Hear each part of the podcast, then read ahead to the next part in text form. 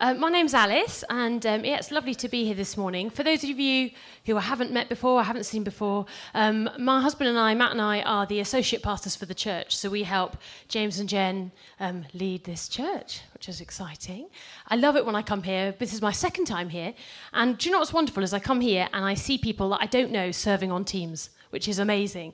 It's a real sign, you know, when we kind of felt the Lord tell us that our future was as a multi-site church, that that was going to be how we could um, join him in, in, in, helping, being a part of seeing this city restored.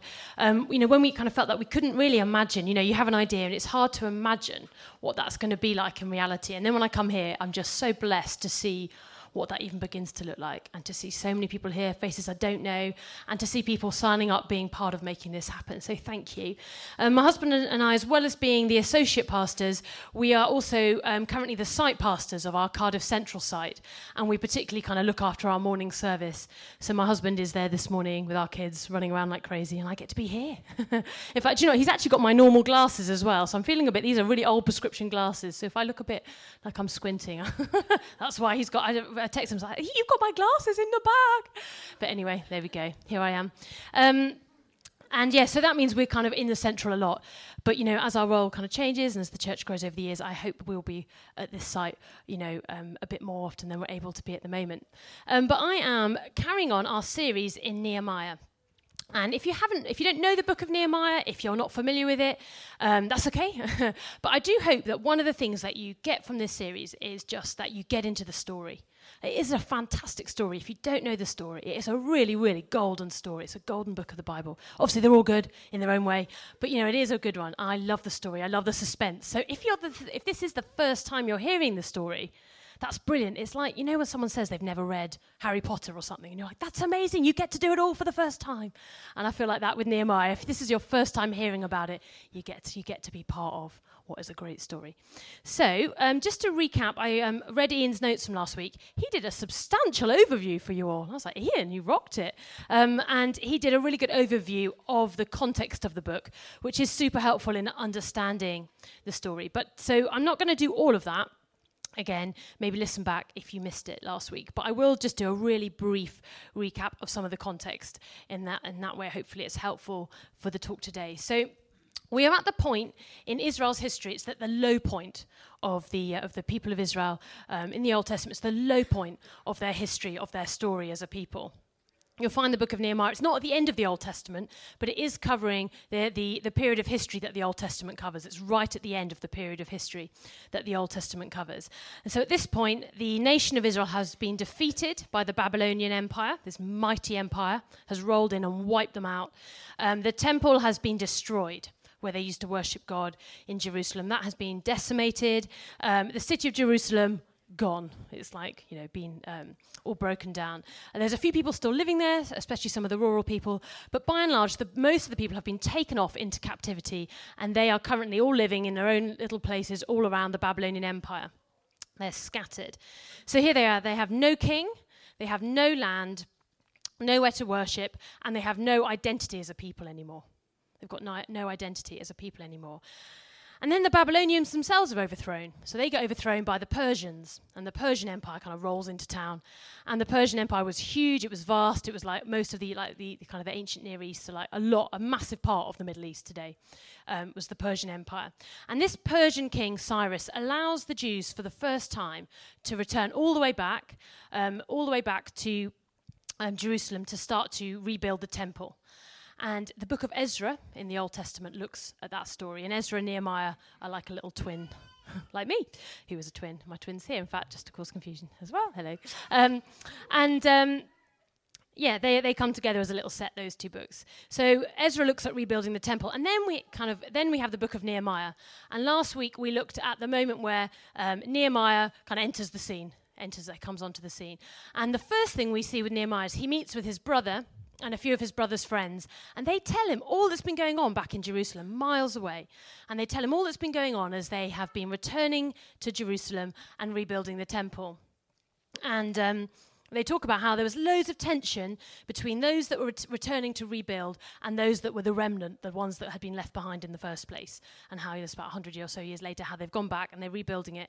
And there's a lot of tension between the remainers, oh no, this is going to sound a bit Brexit-esque then, and the leavers, oh no, taxi for one, I'll go, not allowed to mention that. So, but there was a bit of tension here between the remnant the people that stayed and the people that have come back.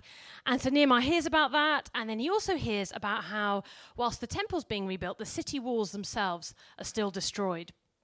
And um, they've not been rebuilt successfully. And the walls would have represented, you know, security for the city and also a big part of their identity. And whilst they were still kind of, um, you know, all over the place, whilst they're all broken down and destroyed, um, Jerusalem would have obviously been vulnerable to attack, but also its identity would have been kind of still in tatters. It still would have been a bit of a laughing stock amongst its neighbouring um, communities and cultures around it. It was still a sign almost that the city was still in disgrace. It was a sign of what had happened in their past. And Nehemiah, um, Ian looked at last week how he is broken by this. He's broken by this report from his brothers and his brothers' friends. And um, he, in that moment, he weeps, he mourns, he prays, he fasts, he comes before God. And in that time, he has a vision. What would it look like to see this city restored, rebuilt, to have these walls rebuilt? And um, he, he, he, spends time, the first thing he does is he spends time before the Lord and says, Lord, give me your heart for this. Give me your vision to see this happen. And then, kind of, secondly, Lord, help me to help this happen. Help me. Open the door. Give me your blessing so that this can happen. Now, Nehemiah would have known that for, for this to even begin to happen, someone is going to have to go and ask the king, the current king of Persia is called Artaxerxes, which is a mouthful. You're going to have to go to him and say, Look, can you let us back and go back and start to do the walls? Because it was under Persian rule, so you had to get the king's permission, right? So they knew they were going to have someone was have to go, going to have to go in and ask the king for this. Now, Nehemiah was uniquely placed in that he actually was the cupbearer to the king, which meant he had the kind of I don't know whether it was a good job or a bad job. He had to try all the king's food and drink to make sure it wasn't poisoned. And um, so he's kind of in a unique position. It was a, a like a privileged position in the court. Um, so he was obviously high up. He's obviously a well-respected person, this Nehemiah. We don't know how he's ended up with this job. But there he is. And so Nehemiah knows that for, for this vision to happen, he's going to have to go and ask the king. And if he wants to be the person to see the vision realized, if he's going to be involved in leading this mission to go back and rebuild the walls, the king is going to have to let him go, release him from his position as a cupbearer. And that's it suspense. And so the moment we have here is in chapter 2. I'm just going to read down to verse 9. The moment where Nehemiah comes before the king and takes a big step of asking for the king to let him go back to Jerusalem. So it's going to come up here. If you've got your Bible, you'll find it Nehemiah chapter 2, verses 1 down to 9. Here we go. In the month of Nisan, just like the car. Every time I've read that, I thought, oh, like the car. In the month of Nisan, in the twentieth year of King Artaxerxes, when wine was brought for him, I took the wine and gave it to the king. I had not been sad in his presence before, so the king asked me, Why does your face look so sad when you are not ill? This can be nothing but sadness of heart. I was very much afraid, but I said to the king, May the king live forever. Why should my face not look sad when the city where my ancestors are buried lies in ruins and its gates have been destroyed by fire? The king said to me, What is it you want? Then I prayed to the God of heaven, and I answered the king, If it pleases the king, and if your servant has found favor in his sight, let him send me to the city in Judah, where my ancestors are buried, so that I can rebuild it. Then the king, with the queen sitting beside him, asked me, How long will your journey take, and when will you get back? It pleased the king to send me, so I set a time. I also said to him, If it pleases the king, may I have letters to the governors of the Trans Euphrates, so that they will provide me safe conduct until I arrive in Judah. And may I have a letter to Asaph, keeper of the royal park, so he will give me tem- timber to make beams for the gates of the citadel by the temple, and for the city wall, and for the residence which I will occupy. And because the gracious hand of my God was on me, the king granted my requests. So I went to the governors of the Trans Euphrates and gave them the king's letters. The king had also sent army officers and cavalry with me. It's good, isn't it? Yes, this is exciting. It's getting exciting. I don't know about you, but when I read those verses, the word that stands out to me, the thing that comes to my mind, is the word risk. What a risk. Nehemiah, what a risk that was. He risks everything at this point to see the city that he loves restored. He risks everything. He's willing to risk his position, his status, potentially his life. You know, if you think about it, the role of a cupbearer was a kind of a delicate relationship. You know, the king would have had to innately trust Nehemiah. He had to trust him with his life, didn't he? And if he, at any point, suspected Nehemiah was being disloyal, had any reason to distrust Nehemiah, that would be the end of the job, probably the end of his life. You know, these kings weren't always the most rational of people. Um, it would have been a scary moment to go and ask. Um, yeah, to go and ask for this permission. Nehemiah was risking everything for the vision that God has given him. And today I want to look at risk. I'd love us just to look together this morning at this idea of risk. And what, would it, what does it look like to be a people of kingdom risk?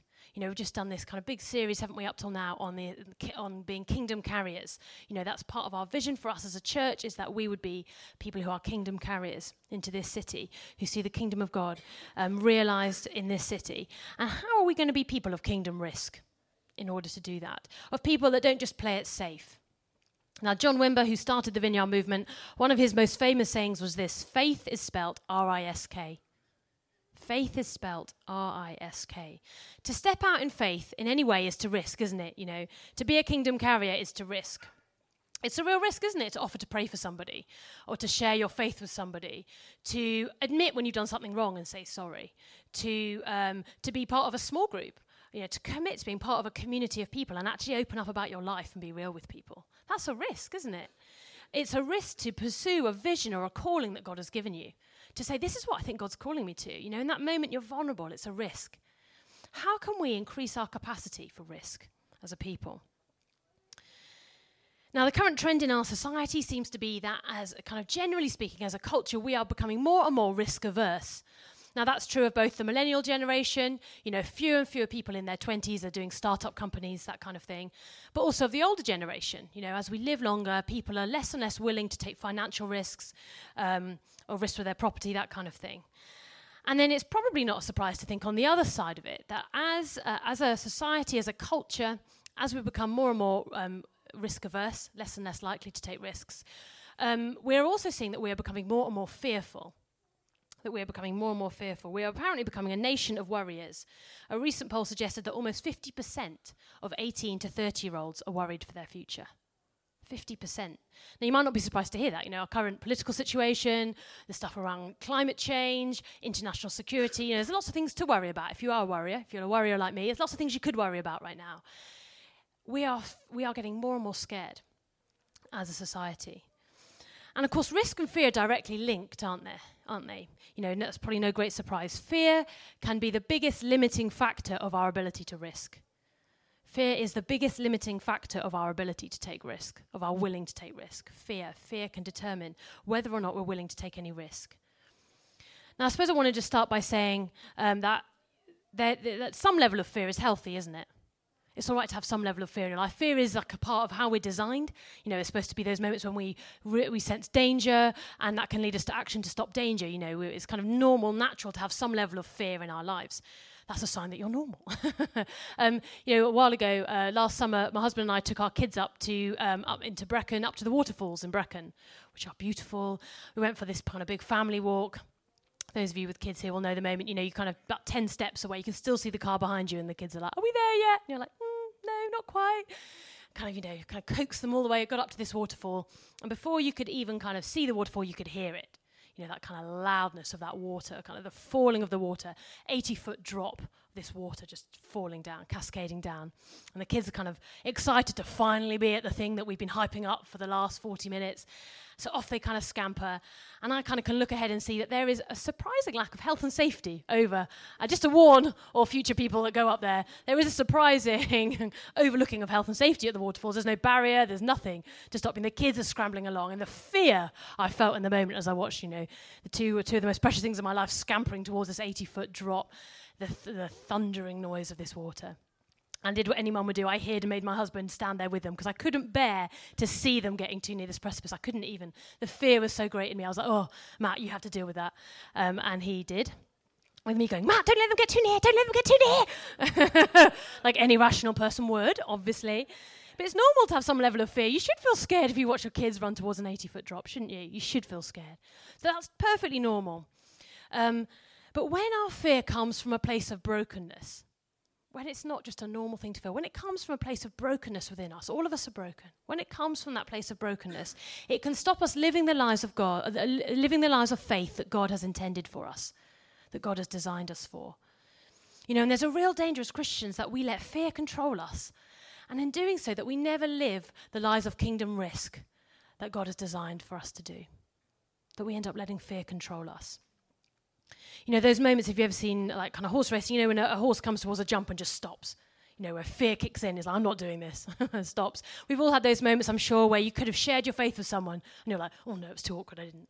Or like the other day, I was talking to a mum, and she was talking about um, illness in her family, and I kind of was about to say, Can I pray for you? And I just said, Oh, I'll pray for you this week. I kind of bottled, do you know what I mean? I did like a semi kind of one, you know. I, I, said the word prayer, but I didn't pray for her then, you know, because fear in that moment was like, Oh no, she'll think I'm odd. Um, you know, or where we see kind of a moment of injustice, or maybe it's, you know, we see something and fear in the moment stops us from acting. And we bottle it. And I suppose I also want to say at this point that what I'm talking about here is. Um, is fear in its most general, universal sense. You know, I'm aware as I'm talking this morning that there'll be people in this room or people in your lives that struggle with fear to the point where it is a debilitating thing. You know, if that is you this morning, you know, if you're living in kind of constant anxiety and pain, then the message I would want you to hear of everything this morning is that your Father in heaven loves you. He loves you, you know, and He understands that sometimes the brokenness, the stuff that's happened to us in our lives, can go so deep that we live with levels of anxiety that are like, you know, off the charts bad. He understands that. But you know, He also has better for you in your future. And I suppose the invitation I'd give you this morning, if that's you here, is take the step, um, the risk this morning to talk to someone about it.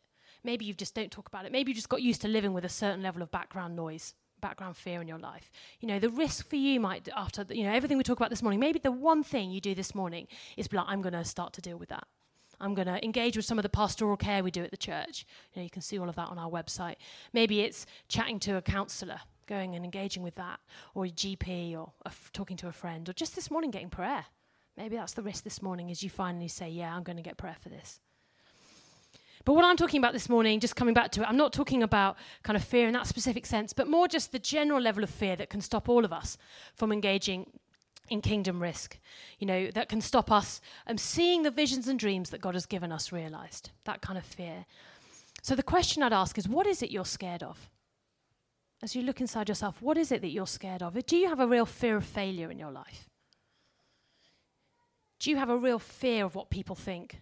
You know, like me, I said, you know, I didn't share in that moment. I just didn't, I was scared of what the, my friend would think of me. Maybe you have a fear of rejection, or a fear of being left out, or a fear of being vulnerable. Like you don't want people to see who you really are. You've put on a front for so long and you're not willing to be vulnerable.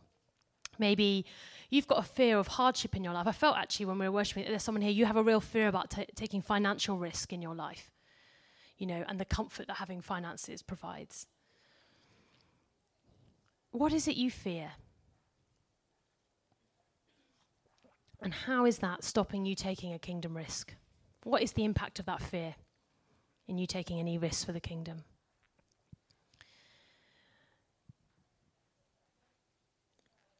John Ortberg says this.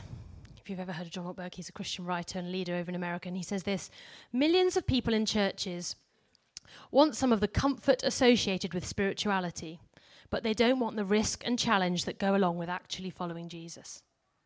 That's so true, isn't it? Sometimes we want the comfort associated with our faith, but we don't always want the risk and challenge that go along with actually following Jesus. You know, and I think Jesus is calling us as a church and as a church across the world is to kind of to wake us up, dust us off, um, and to get us living the lives of kingdom risk He actually called us to in the first place. Now, I think a kind of a huge um, kind of step forward we can take in this whole area, a huge thing we can realize that can kind of get us off the starting blocks, as it were, um, is when we realize that the fear you feel when you take a risk will never go away. That fear that you feel when you go to take a risk will never go away. You know, there'll always be some fear when we risk, because that's part of it, isn't it? You know, think of a time you ever risked anything, you know, whether it be talking in terms of kingdom stuff or just in life. Every risk we take has some level of fear. You know, stepping outside our comfort zone involves some level of pain, some level of fear, some level of losing the comfort that's holding us back. There'll always be some fear. But faith looks like doing it anyway. That's what faith is it's doing it anyway. Now, that doesn't mean we don't process our fears with Jesus, we don't look for breakthrough, we don't look for less fear in our lives. I'm not saying that. But what I am saying, we have to realize that to step out in faith, we will always have some level of fear. And faith looks like doing it anyway, or what I've kind of termed in this talk, doing it scared. Faith looks like doing it scared. And you know, if you have moments in your life at the moment when you're not scared, um, that you know what, uh, what, uh, what, God is asking you to do. If you don't have those moments, then you're probably um, not stepping out in faith enough currently in your life. That's probably the reality. If God is, you know, if you don't have those moments, you're like, God, really? You're asking me to do this? If you don't have those moments of fear, you're probably not stepping out in faith enough in your life. And that's okay. We can pray. There's a chance for a new week. There's always a chance for a new start. But a big, th- a big jump forward is learn. We have to learn the art of doing it scared learning the art of doing it scared. And that's what I love about this story in Nehemiah. Coming, I know I've kind of talked about the passage and not talked about it now for ages, but coming back into that passage in verse 2, I find super comforting. You know, the moment when Nehemiah is before the king, he's, you know, kind of in step with the Spirit, he knows the presence of God is with him, and he senses the opportunity opening up as the king asks him a question. And this is what he says in verse 2. He tells us, the reader, he says, I was very much afraid. I love that. Thank you, Nehemiah. So honest. I was very much afraid. He's terrified.